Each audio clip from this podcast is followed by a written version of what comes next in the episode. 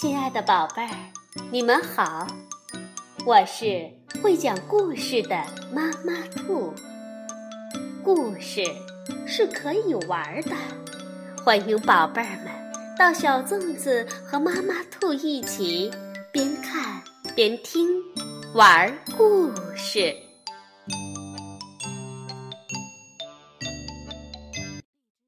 宝贝儿，晚上好，欢迎收听。妈妈兔的花样故事。中秋节就要到了，宝贝儿们知道中秋节的来历吗？今天呢，就让我们一起来了解一下吧。中华传统节日故事：中秋节，是由商务印书馆出版。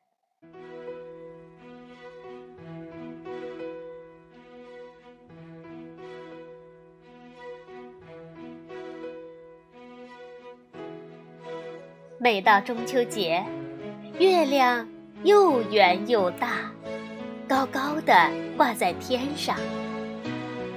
人们赏月、拜月、吃水果、吃月饼。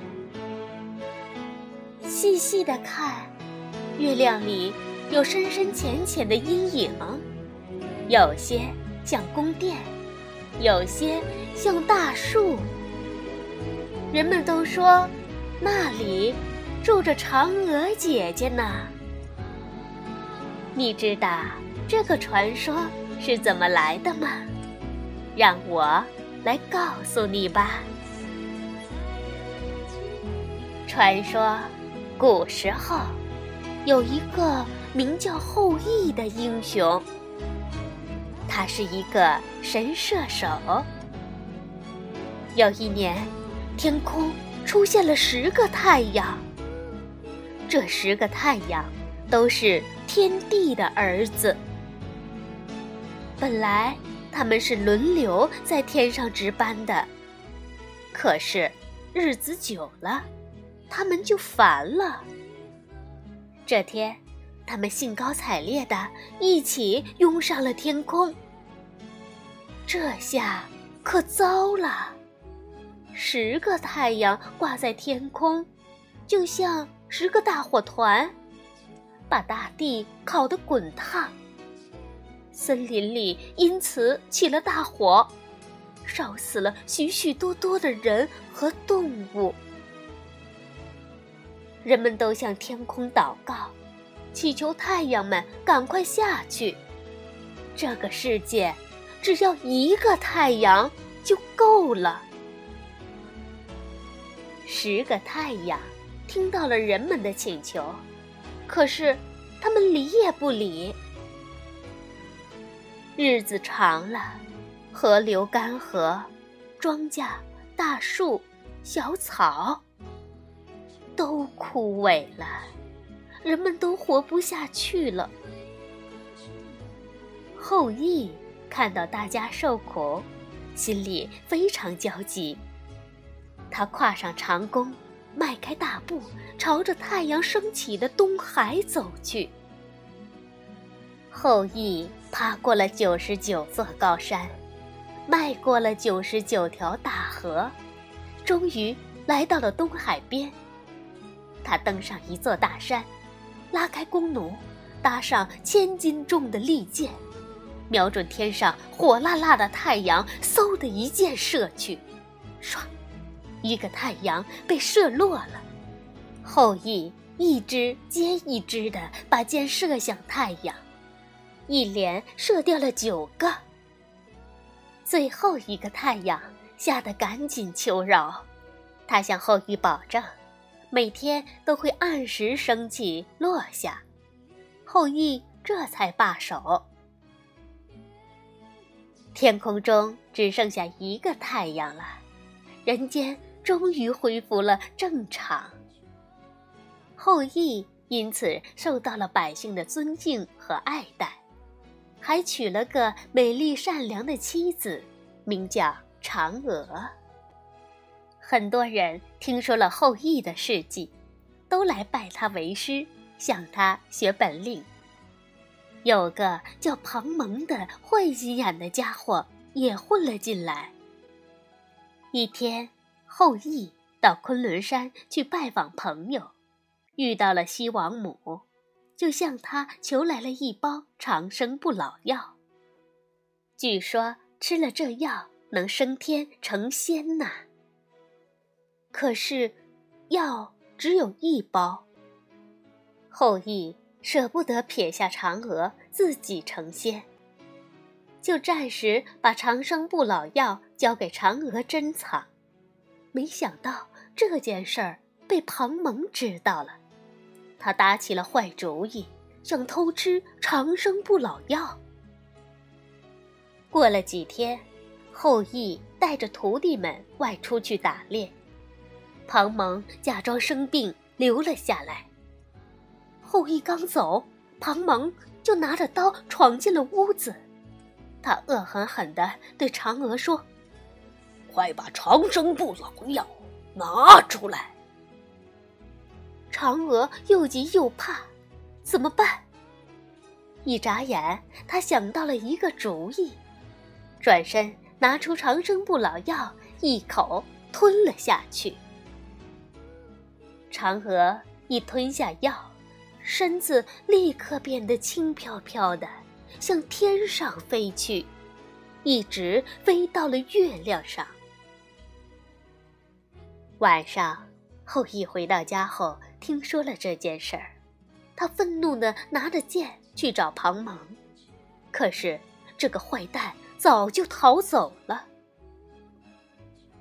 后羿非常伤心，他走到屋外，在夜空中。寻找着嫦娥的身影，找啊找啊，哪里都不见嫦娥，只有一轮圆圆的月亮挂在空中。哎，月亮里有个晃动的影子，好像就是嫦娥。后羿拼命地朝月亮追去，可是他走一步。月亮也走一步，不管怎么追都追不上。没办法，后羿只好在桌子上放上嫦娥平时最爱吃的一种又圆又甜的饼子，还有新鲜的水果，向着月亮祈祷，希望月亮里的嫦娥能看到。百姓们听说嫦娥到了月亮上，成了仙，也都纷纷在月亮下摆上一桌子瓜果糕饼，向善良的嫦娥祈求吉祥平安。从那以后，中秋节拜月的风俗就一直流传到今天。好，宝贝儿，这就是中秋节的来历。在中秋节的晚上，月亮又大又圆，人们会在这一天回到家里，与全家人一起团聚。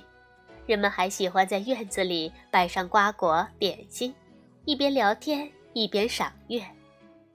中秋节时有许多的游戏，在这天，南方的小朋友们会玩花灯，有用纸和竹子做的花灯，也有用果皮做的柚子灯、南瓜灯、橘子灯等。在月光的照耀下，非常好看。好，现在让我们再来一起欣赏一首宋词《水调歌头·明月几时有》，是由宋代的苏轼所著。《明月几时有》把酒问青天，不知天上宫阙，今夕是何年？我欲乘风归去，又恐琼楼玉宇，高处不胜寒。起舞弄清影，何似在人间？转朱阁，低绮户，照无眠。不应有恨，何事长向别时圆？人有悲欢离合，月有阴晴圆缺，此事古难全。但愿人长久，千里共婵娟。但愿人长久，千里共婵娟。